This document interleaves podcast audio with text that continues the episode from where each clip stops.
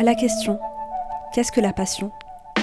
Pasolini, écrivain et intellectuel majeur du XXe siècle, disait que l'histoire, c'est la passion des fils, qui voudraient comprendre les pères. L'histoire de la jeunesse de l'histoire que je vous raconte est celle de la passion d'une fille, à comprendre son père. Comme beaucoup de personnes, et peut-être toi qui m'écoutes, ma vie a été marquée par l'immense affection du père, mais aussi par ses silences.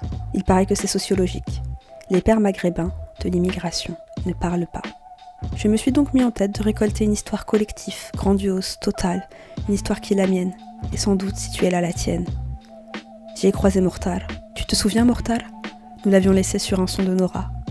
Voici quelques mois, déjà à l'aube du monde après la catastrophe pour nous, à l'aube d'une nouvelle vie pour lui. Je l'ai imaginé partir, et j'ai entendu la voix de Nora, celle de la mère qui chante son fils parti en France. Cette chanson s'inscrira, s'y montra presque, l'histoire des Maghrébins de France et de leur famille restée là-bas. Je l'ai imaginé faire sa valise pour voguer à une vie meilleure, loin des mines de Selidja, qui ont inscrit son destin dans la labeur des minerais et du prolétariat. Mourtar ne le sait pas encore, mais il marquera des luttes de l'immigration, celle du sous-prolétariat immigré, et fera partie de toutes les luttes qui seront celles des nôtres dans les années 70. Mais voilà, que je l'imagine faire sa valise. À quoi pense-t-on quand on s'apprête à quitter sa terre et les siens? Je ne peux que penser à mon père.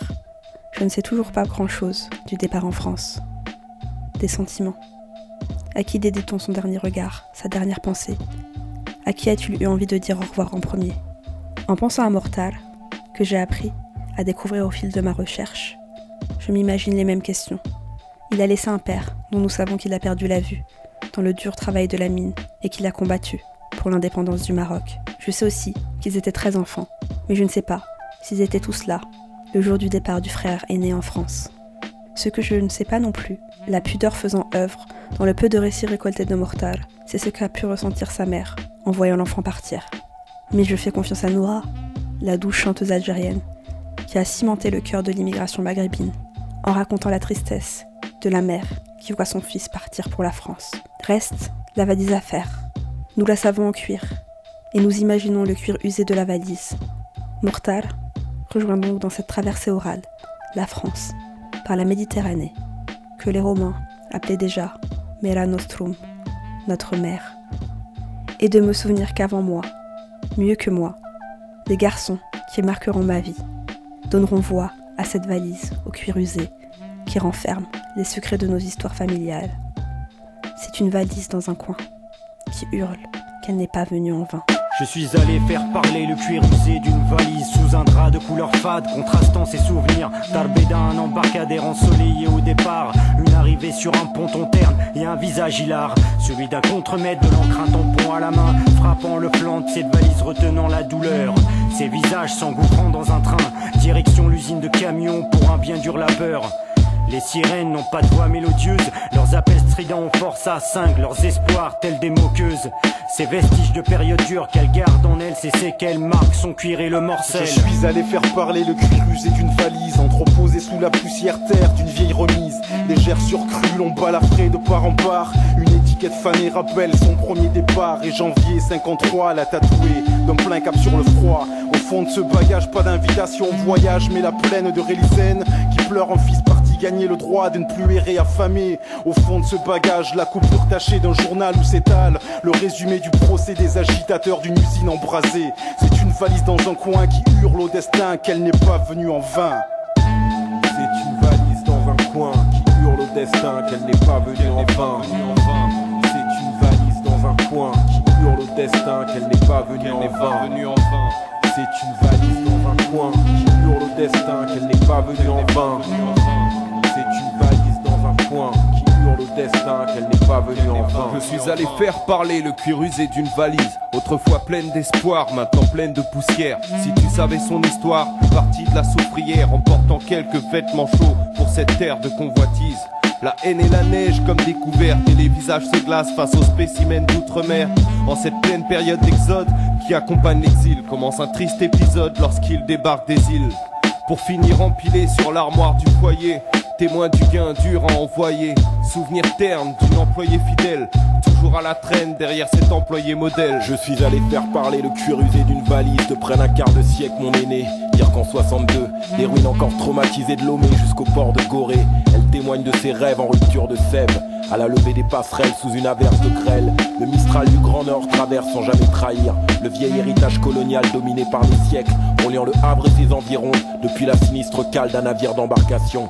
Quand même les rats et les cafards cohabitent en paix avec les symboles vulgaires de la France d'après-guerre, il se pourrait que cette valise confinée dans un coin hurle au destin qu'elle n'est pas venue en vain. C'est une valise dans un coin qui hurle au destin qu'elle n'est pas venue en vain. C'est une valise dans un coin qui hurle au destin qu'elle n'est pas venue en vain.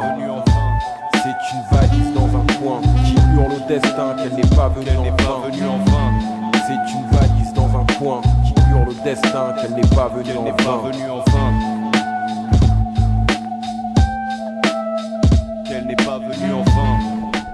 Je suis allé faire parler le cuir usé d'une valise, sous un drap de couleur fade, contrastant ses souvenirs. Darbeiva, un embarcadère ensoleillé au départ, une arrivée sur un pouton terne, un visage hilar, celui d'un contremaître, de l'encre, un tampon à la main, frappant le flanc de cette valise, retenant la douleur. Ses visages s'engouffrent dans un train. Direction l'usine de camions pour un bien dur labeur. Les sirènes n'ont pas de voix mélodieuse. Leurs appels stridents aux forçats cinglent leurs espoirs tels des moqueuses. Ces vestiges de période dure qu'elle garde en elle, ces séquelles marquent son cuir et le morcelle. Ces mots, du groupe La Rumeur, dans la si bien nommée Le cuir usé d'une valise, nous dit les secrets que renferme l'objet du départ. Et quelles histoires collectives cette valise de cuir renferme en elle? Des hommes et des femmes, et des valises. Il y en aura des millions dans cette histoire longue, qui est la nôtre. Adar Beiva, Casablanca, qui sera le dernier horizon marocain de nombreux ouvriers recrutés par les entreprises françaises pendant plusieurs décennies. En accomplissant son avenir, Mortar s'inscrit dans l'histoire longue de son pays. C'est de ce port-là que les premiers Marocains quittèrent le pays pour le Grand Nord. De cette histoire, nous retrouverons les traces vivaces de la colonisation du Maroc. C'est le général Lyoté, celui même qui colonisa le pays, qui arrachera à la terre les premiers forçats dans les tribus de Sousse. C'est lui qui exigera que l'immigration se fasse exclusivement dans le sud, avant, afin de, je cite, pacifier les indigènes en leur prodiguant du travail rémunéré qui les arrache à la dissidence. L'arrachement se poursuivra avec Félix Mora, ancien officier des affaires indigènes au Maroc, devenu cadre des ouillères et chef de service de la main-d'œuvre étrangère du Nord-Pas-de-Calais. Les anciens bureaux, les nouveaux employeurs. Il les recrutera, comme on choisit son bétail, il examinera leur corps, les soumettra à des épreuves d'endurance, qui consistaient à les laisser trois heures au soleil, sans eau, pour tester leur résistance, les gratifera d'un tampon vert sur la poitrine pour une acceptation, ou d'un rouge pour un refus, sans jamais leur parler. Il fera d'eux des mineurs et les enverra dans les mines du Grand Nord de la France, les entassant dans les baraques sans hygiène. Restons, si vous le voulez bien, dans les problèmes d'emploi pour un retour dans l'histoire récente. Il y a un peu plus de 40 ans, ce sont de véritables sergents recruteurs qui partaient dans les pays du Maghreb pour embaucher de la main-d'œuvre destinée aux mines de charbon françaises. Ces pistes aujourd'hui sont désertes par rapport à celles que j'ai connues et par rapport surtout au jour où j'allais recruter. Ils sont partis du sud pour rejoindre le nord, le nord d'un autre pays, la France. L'itinéraire de 78 000 Marocains entre 1956 et 1977, une véritable armée levée par un homme, Félix Mora, chargé d'une mission de recrutement par les houillères du Nord-Pas-de-Calais. J'ai au moins euh, regardé dans le blanc des yeux un million d'ouvriers marocains, un million de candidats, pardon, hein, puisqu'il m'est arrivé euh, sur la fin d'embaucher le père et d'embaucher le fils. Après que l'information a été donnée dans les souks, dans les différents souks, les volontaires venaient et étaient donc ici euh, arrêté par un premier filtre. Ce filtre était composé de moi-même, euh, où j'éliminais d'entrée de jeu, si je puis dire, euh, tous les gens qui étaient manifestement trop âgés, trop jeunes ou atteints de malformations. Ceux qui étaient admis venaient se ranger, et ce, j'ose le dire, par milliers, en attendant que nous procédions plus loin à une première présélection. le garçon qui se présentait, bah, c'était du muscle, hein, puisqu'il euh, n'y avait pas euh, d'identité, il n'y avait pas de, il n'y avait pas d'entretien, euh, c'était pas le but recherché, c'était du muscle. Cette présélection permettait, permettait de ne pas envoyer à Marrakech des gens qui manifestement étaient inaptes. Mortar n'est pas du Sousse, il est du Nord, vers Oujda, frontalier à l'Algérie. Mais lui aussi, il choisira le chemin de Casablanca pour être recruté par une entreprise française. Il sera soumis, lui aussi, à un test à nu devant une infirmière. Il entre ainsi dans l'histoire de son pays, dans l'histoire longue des nouveaux exilés. Cette histoire, déjà en 65, Cheryounsi la chantera. Il chanta le tourment de ceux qui ont un passeport. Il dira J'ai eu mon passeport vert et j'ai cru que c'était la belle vie. Je regardais le bateau sur le quai orné de drapeaux colorés. Le jour où j'ai décidé de partir, j'ai fait mes adieux aux miens, le cœur rempli de tristesse. Ma mère se lamentait. Mon fils est parti au pays des Roumis. Jamais je n'oublierai le jour où j'ai quitté ma bien-aimée, elle en larmes chaudes. Et moi, seul Allah savait ce que mon cœur ressentait. J'ai pris le bateau avec mes amis.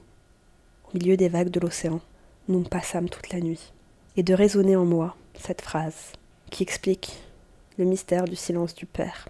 Et moi, seul Allah savait ce que mon cœur ressentait.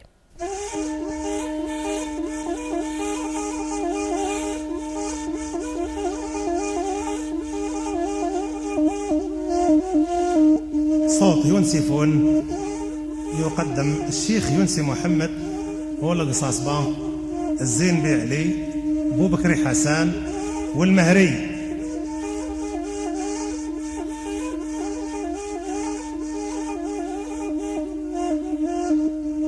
إحنا غربة وطالت غربتنا ونار الغربة كواتنا بين العينين. إلا إحنا حيين الساعة نرجعوا لوطنا وإلا متنا يدفنونا ناس آخرين.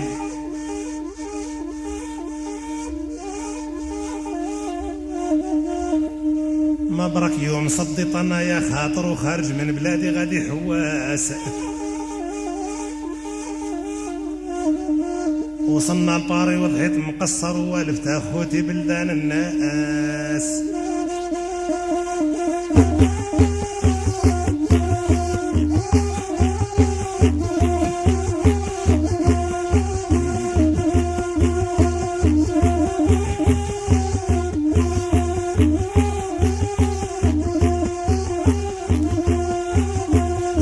الباسبور الاخضر وقلت أنا ذي خيار الحياة. جبرت البابور يرجع في المرسى مسطرة بالرايات. نهار اللي مشيت خاطر ودات حبابي وقلبي مهموم. خليت امي انتي تنوح وتقول وليدي مشالي للروم. فراق وزالي يشيب وذاك اليوم عمرو ما نساه. هي بدموع حذوب وأنا قلبي العام عليه الله.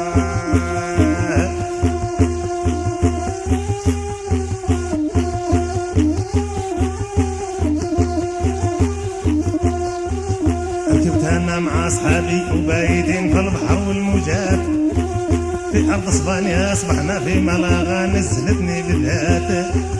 جبرت العلجات سردي شافني قالت لي واش بغيت؟ قلت لها بغيت نفطر وجابت لي بالمسكر وكليت.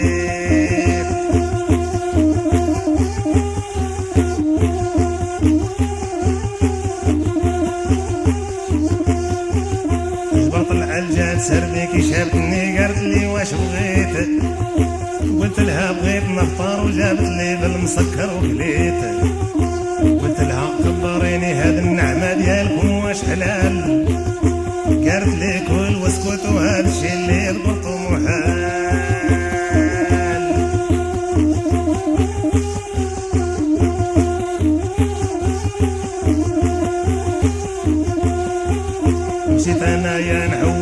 المرشي على كل الوان.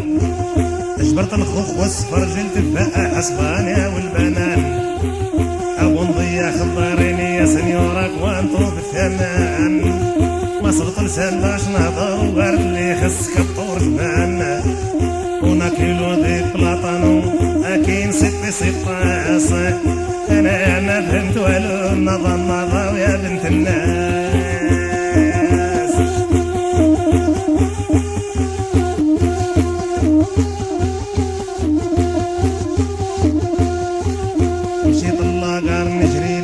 للماشينة زدت للفونتيار اكسبريس وصلتني للديوانة بين ليلة ونهار روح تشوف حبيبي للديوانة منين قالوا الفتاش هنا سبعة فوتونا وسبعطاش اخرين رجعوا ما كانش.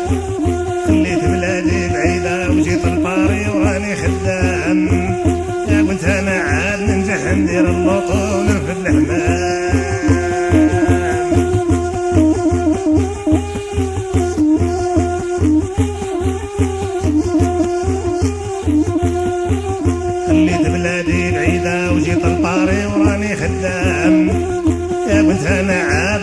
ندير اللوطو ونرفد الحمام نخدم السبت والحدودة ونهار الفيشطة مع راس العام. عيت أنا أنا كابر واليوم طوالوا عليا الأيام. الله الله حبيبي خويا لشي حق ولا محال؟ 12 عام غير غربة عندي في الخارج وباقي مازال.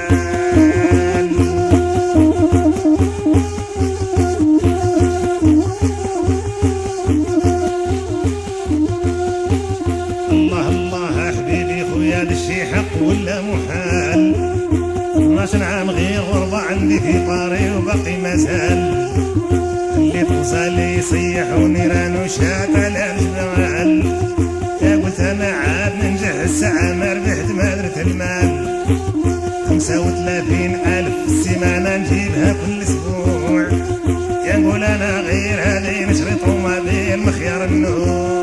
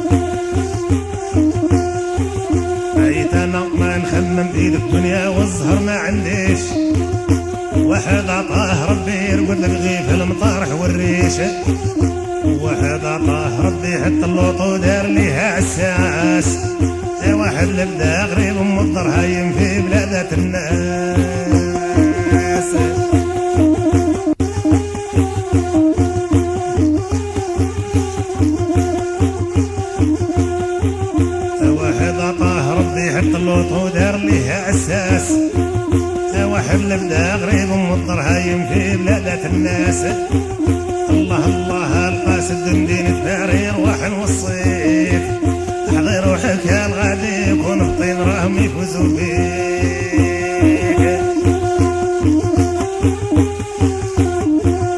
En arrivant en France, les premiers Marocains n'étaient pas seuls, pas plus que la deuxième vague d'immigration marocaine des années 60. C'est qu'il y a une communauté déjà bien établie. Elle est la première à s'être établie en France. Ce sont les Algériens.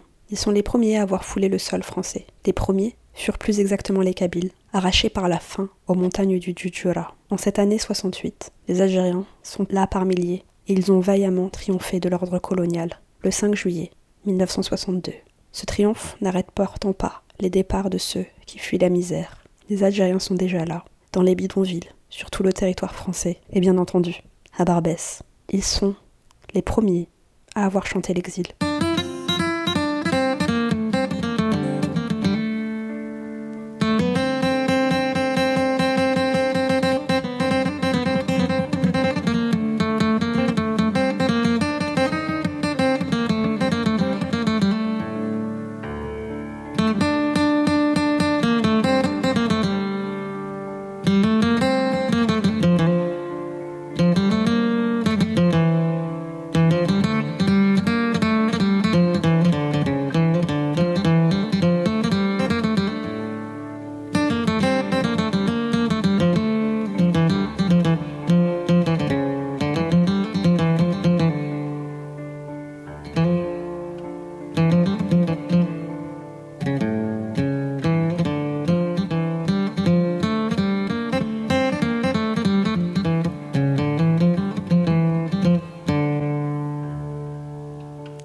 Je me rappelle cette nuit d'orage,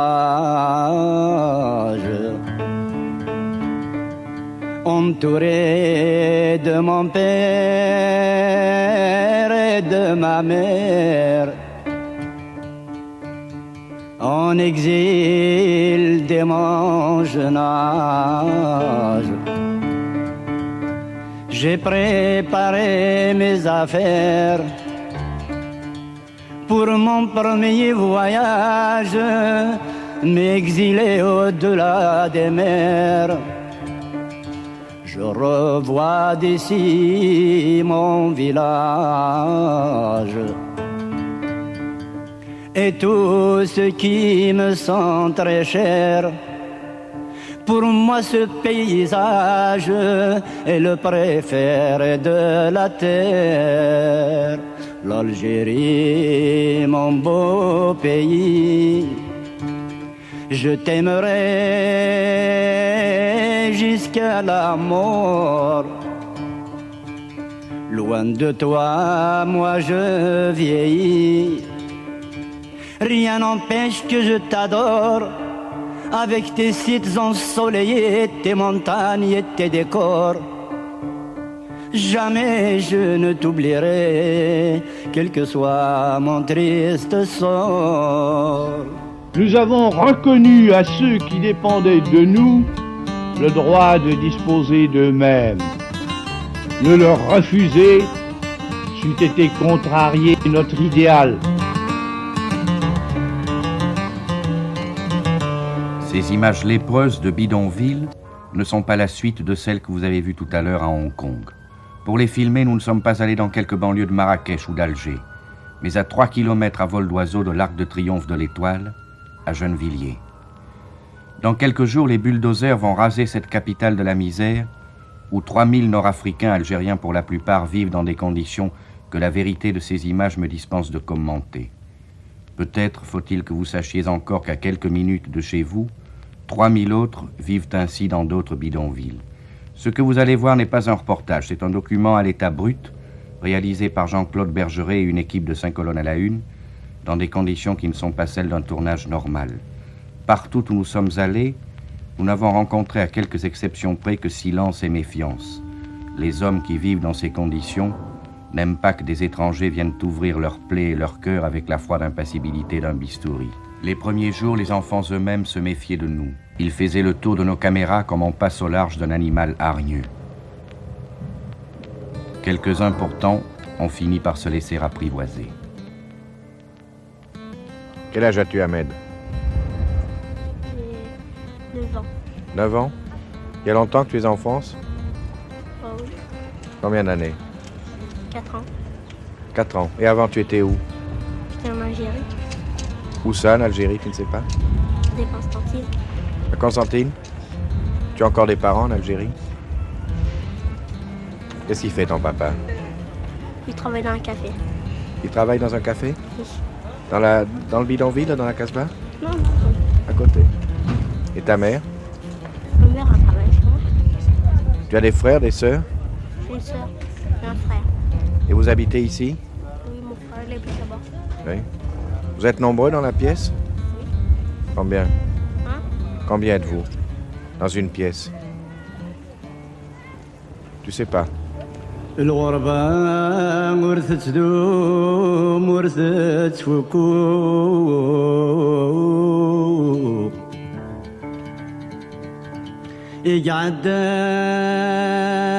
يقعداني ما زال عرزداد تستروم تتشيف تستوحاش تتغروك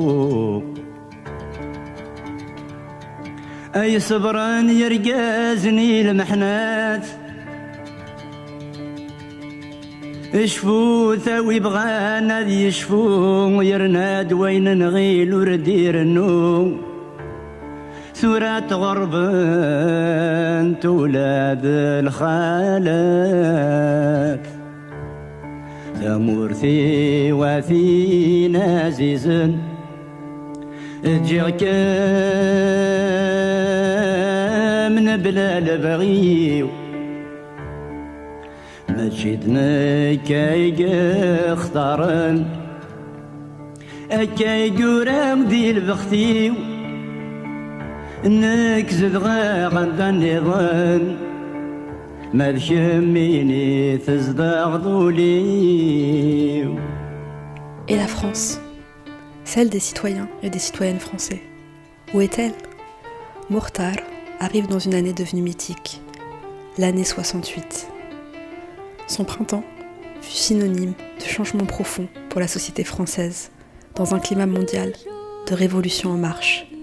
Ce mois de mai, marqué par une grève étudiante et surtout une grève générale des ouvriers, ouvre la route tracée de combat pour les minorités et les minorisés de France, mais aussi de par le monde. Si les travailleurs émigrés sont partie prenante des mobilisations ouvrières, ils restent dans l'ombre dans cet instant français.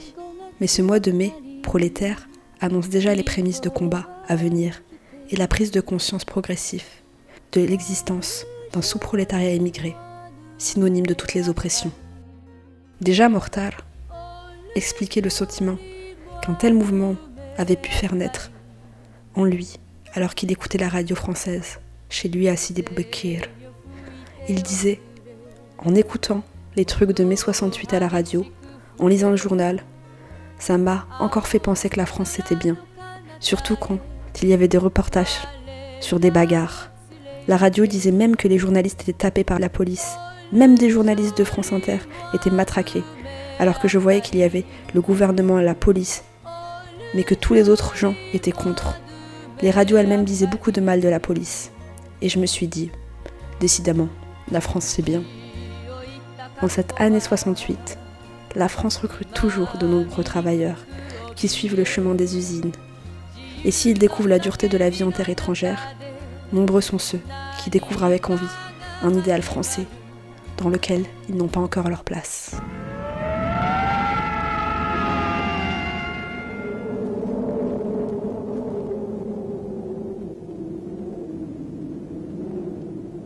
« 180 voitures gisant sur la chaussée.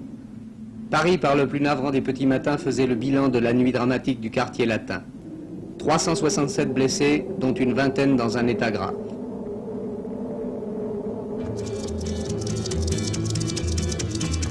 Je suis le dauphin de la place Dauphine et la place Blanche à mauvaise mine. Les camions sont pleins de lait, les balayeurs sont pleins de balais. Il est 5 heures, Paris s'éveille. Paris s'éveille. Les travestis vont se raser, les stripteaseuses sont rhabillées. Les traversins sont écrasés, les amoureux sont fatigués. Il est 5 heures, Paris s'éveille.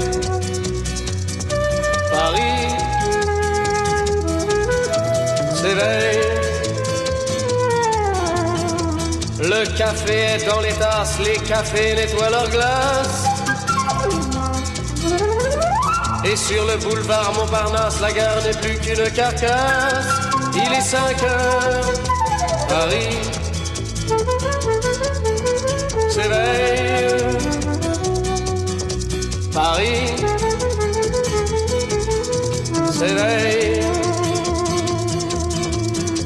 Les banlieusards sont dans les gares, à la Villette on tranche le lard. Paris by night regagne l'écart, les boulangers font des bâtards. Il est 5 heures, Paris s'éveille.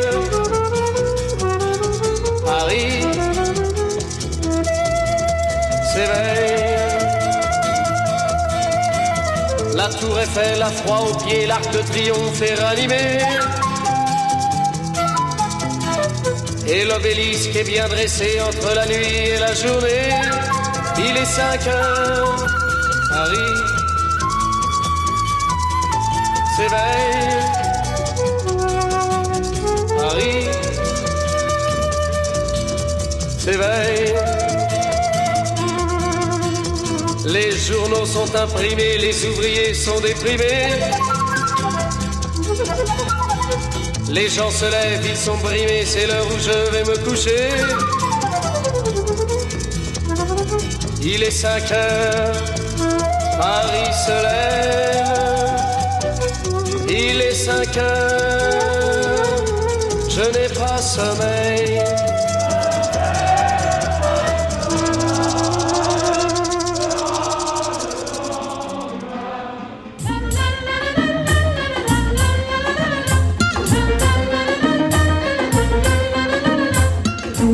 Fait envie, je voudrais mettre Paris dans mon sac.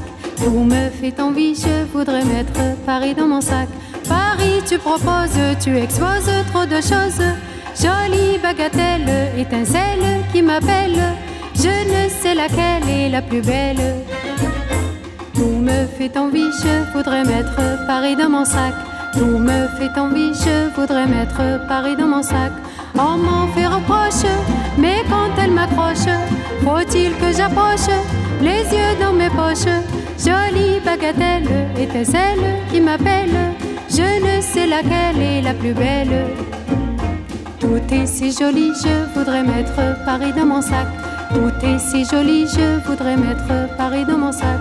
Oui, je perds la tête, j'achète et j'achète. Je n'aurai plus le sou pour revenir chez nous. Jolie bagatelle, étincelle, m'ensorcelle. Je ne sais laquelle est la plus belle.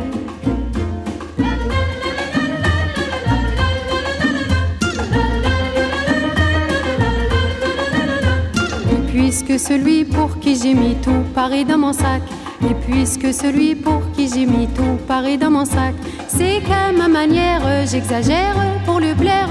Jolie bagatelle qui m'appelle, m'ensorcelle, faites-moi plus belle, bien plus belle. La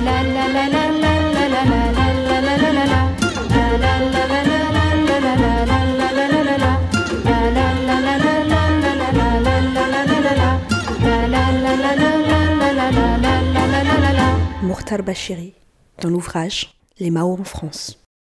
On nous avait dit que le voyage était payé, la nourriture et tout. On arrive à Casablanca, on nous donne un sac en papier avec deux petites boîtes de conserve pour tenir cinq jours de train de troisième classe. En France, ça n'existe plus des trains avec des bancs de bois. On nous dit que les gens vont nous attendre à notre arrivée en France. On était malade tellement on était fatigué sans manger. On arrive ici avec beaucoup de gens venus, avec des contrats pour chaussons, pour Simca. Il y avait des cars qui attendaient ceux qui sont venus pour Simca. Nous, on se retrouve à huit dans la gare. On ne sait pas où aller. Aucun de nous n'a de l'argent. Il y en avait encore un qui avait des cigarettes, c'est tout. On est arrivé à 6 heures. On a attendu jusqu'à minuit. Là, un mec de Chausson est arrivé. Il nous prend avec des voitures et nous emmène à Chausson. Celui qu'on a vu au Maroc est venu. Il nous a répété cinq fois. Surtout pas de politique. Vous êtes là pour travailler. Vous gagnerez assez d'argent pour l'envoyer à vos parents. On faisait pas de politique à ce moment-là. On pensait que l'essentiel c'est travailler. Mais à l'usine, on voit bien que c'est pas bien. Que le travail est très dur. On se rencontrait entre nous, on disait ça va pas. On pensait pas que la France, c'était ça.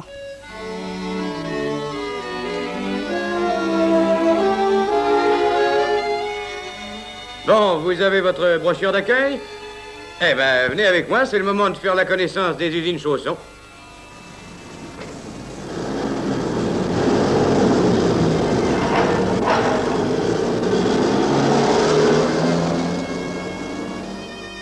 Il y a 50 ans, les frères Chausson installaient à Agnières leur petit atelier de chaudronnerie. 1907, surface 300 mètres carrés.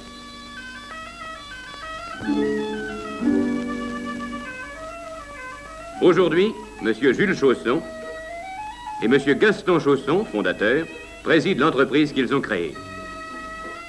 Depuis 1907, que de chemin parcouru. Cinq usines, 277 000 mètres carrés de surface.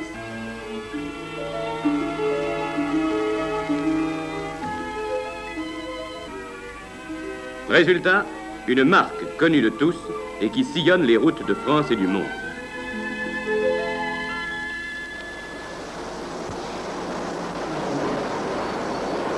L'usine d'Anières, la plus ancienne, a conservé les fabrications d'origine, radiateurs et réservoirs pour automobiles.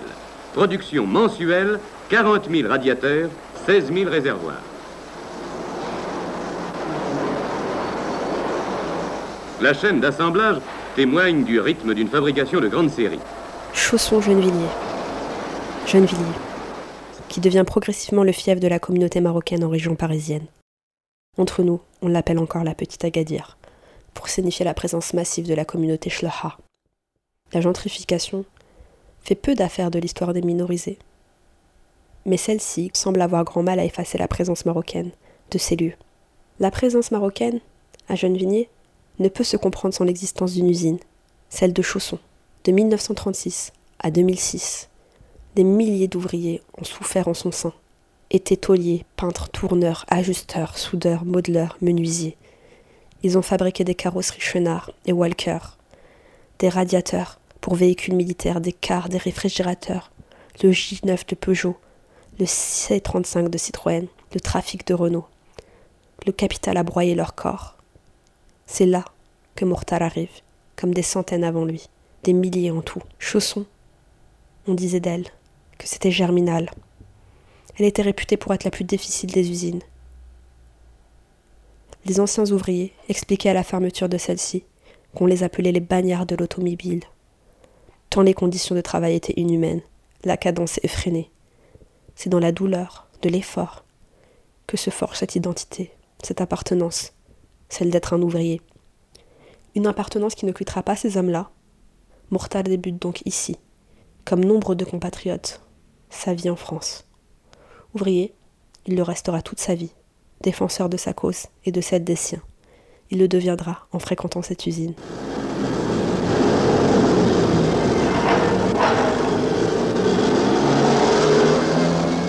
Comment raconter la communauté Les années 60 et 70 viennent confirmer et renforcer l'existence d'un nouveau genre musical maghrébin, la chanson d'exil, celle qui raconte le départ du pays, la dureté de la vie en France, celle qui met en garde contre le choix de l'immigration, celle qui dit à demi-mot ou à pleine gorge l'exploitation. Ces chansons, qui revêt du retour, dénoncent le racisme, exposent la tristesse. Ces chansons-là m'en diront parfois plus que mes propres parents sur leur arrivée. Elles racontent les ponts d'une histoire commune. Catharsis pour des millions de personnes, les vinyles de l'exil s'arrachent dans les boutiques spécialisées. C'est à Barbès que cela commence, et qui devient le centre culturel et musical de la région parisienne, et par là même le centre de notre monde. Pas moins de 13 labels de musique existent depuis le début des années 70 dans ce quartier. Tout le monde chante le blues de l'immigration, du très célèbre crooner marocain Abdelwahab Doukali, à la voix incontestable de l'immigration, l'Algérien Dahman El Harash, de nombreux jeunes premiers citantes, dont un certain Ali Awagnoun. Ce jeune premier, originaire de Kabylie, étudiant en droit, chanteur aux soirées de l'amical algérien, découvre le monde de la musique à Barbès, où il enregistre rue de la Charbonnière, chez la Voix de la Jeunesse. Il y enregistre le même jour qu'un certain Doukali, une chanson en hommage à ceux qui sont partis et vivent dans des conditions misérables. Allô l'agence, chantée en français et en kabyle, comme un énième avertissement sur les douleurs qui attendent les prochains arrivants. Allô, allô l'agence, est-ce qu'il y a de la place? Allô, allô l'agence, réservez-moi une place. Je sais que je n'ai pas de chance, j'ai perdu ma jeunesse. Je sais que je n'ai pas de chance, j'ai perdu ma jeunesse. من في يرذب روحه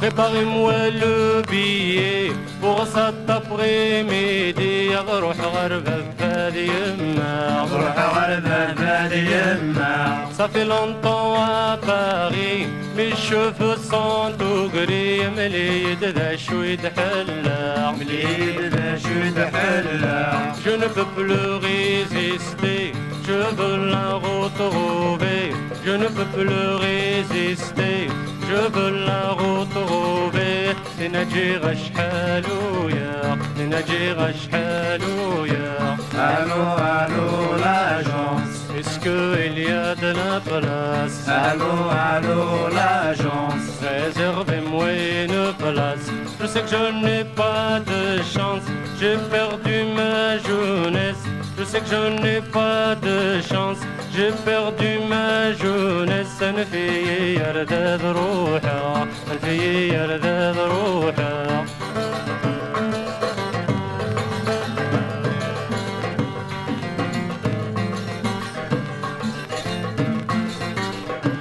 À Paris il y a du plaisir Pas pour moi bien sûr عقلي يرويغ المحنة عقلي يرويغ المحنة Il s'habille sur mesure Vacances à la côte d'Azur تسامرتي سقما يزهر تسامرتي سقما يزهر Moi je vais dans la misère Mon cœur plein de blessures Moi je vais dans la misère Mon cœur plein de blessures يا رسن تواحقرا يا رسن تواحقرا Allô, allô, l'agence Est-ce qu'il y a de la place Allô, allô, l'agence Réservez-moi une place Je sais que je n'ai pas de chance J'ai perdu ma jeunesse Je sais que je n'ai pas de chance j'ai perdu ma jeunesse الفي يردد روحها الفي يردد روحها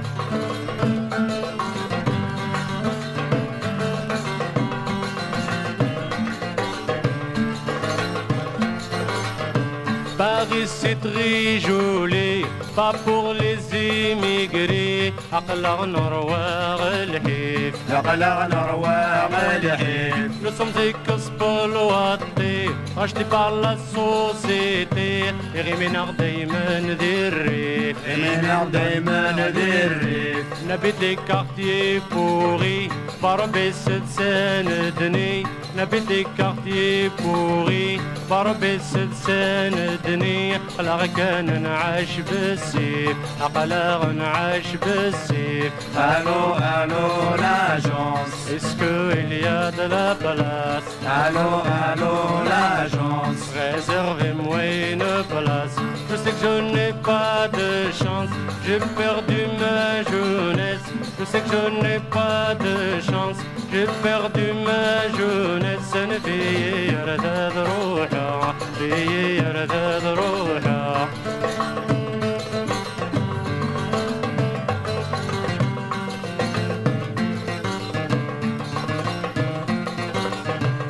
Je prépare mes bagages, c'est le dernier voyage. بروح غربة بهذه يما Je vais voir mon beau village, les copains de mon âge, with a good it's ainsi que les filles de mon âge, au merveilleux visage, ainsi que les filles Algier of Fatima, Algier of Fatima. Allô, allô, l'agence. Est-ce qu'il y a de la place? Allô, allô, l'agence. Et réserve-moi une place. Je sais que je n'ai pas de chance. J'ai perdu ma jeunesse. Je sais que je n'ai pas de chance. J'ai perdu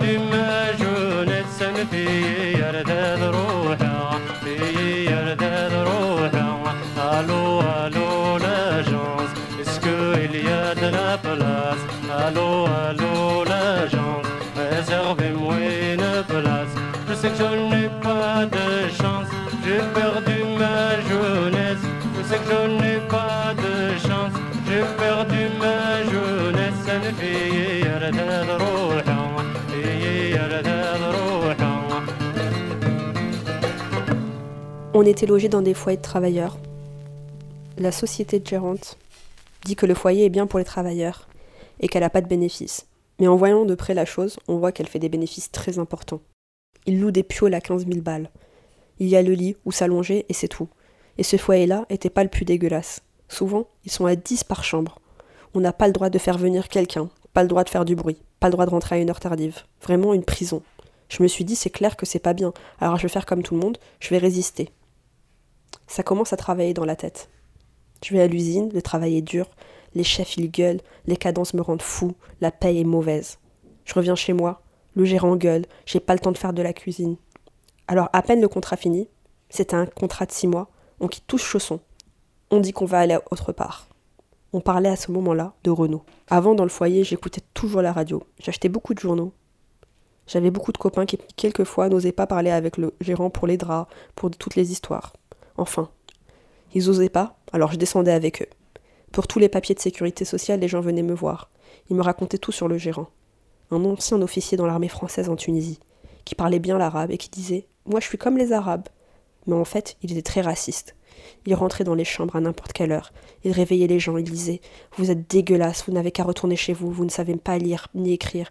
Normalement, vous ne devriez pas vivre. Vous n'avez pas le droit de vivre. Et moi, je gueulais, je lui disais C'est pas vrai. Mourtar Bachiri. Dans les Mao en France. Mon histoire en France, et je dis bien en France, et non avec la France, car nous savons que mon histoire avec la France commence le jour la tragique rencontre de mes ancêtres avec l'entreprise coloniale. Mon histoire en France, donc, commence bien avant ma naissance, le jour où mon père a foulé pour la première fois le sol français. Le premier décor de l'histoire familiale s'écrira à l'usine, mais pas seulement. Il y en a un autre, qui a un nom et une histoire, un mot qu'aussi loin que je me souvienne m'a toujours paru familier. Rappelons-la, notre condition. La Société nationale de construction de logements de travailleurs, ou comme on disait chez moi, le Sonacotra, pour signifier le foyer.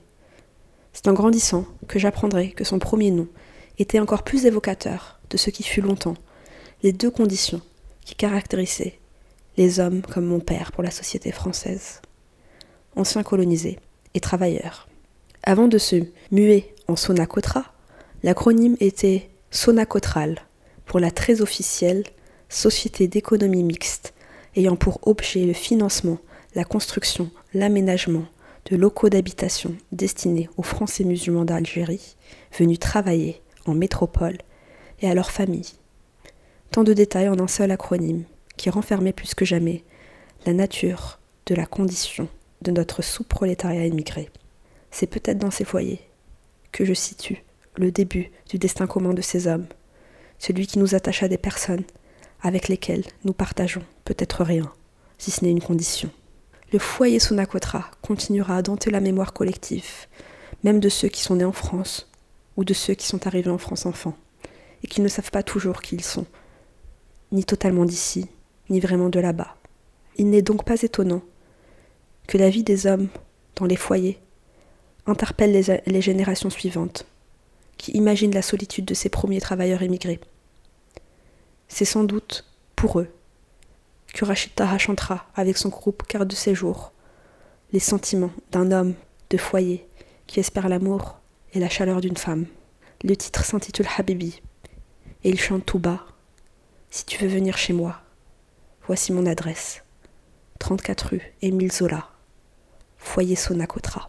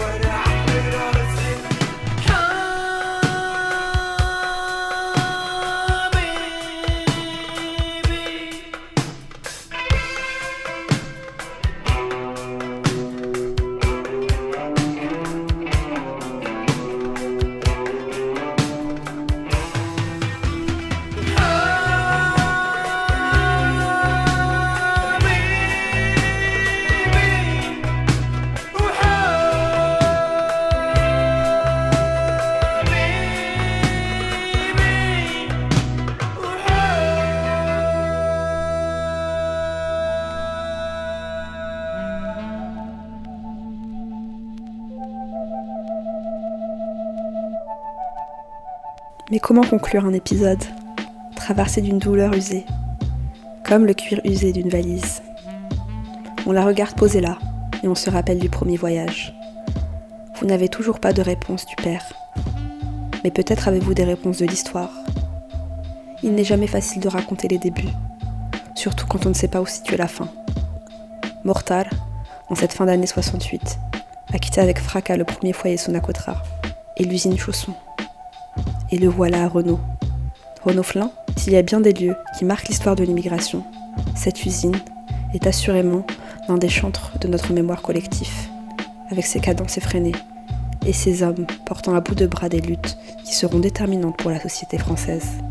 C'est devant Renault que le premier basculement s'opère. Un tract, dans les mains de Mortal, ouvre le début d'une aventure humaine et politique qui marque le début d'une décennie de lutte faite de rencontres, de victoires, de violences, d'échecs collectifs, de réinventions, de grèves et de révoltes. Mais tout ça, Mortal ne le sait sans doute pas, quand il commence à lire attentivement les tracts et un journal au nom tout trouvé, La cause du peuple. Peut-être est-ce là la première rencontre de ce militant arabe avec un mouvement qui accompagnera en partie les luttes de l'immigration, la gauche prolétarienne.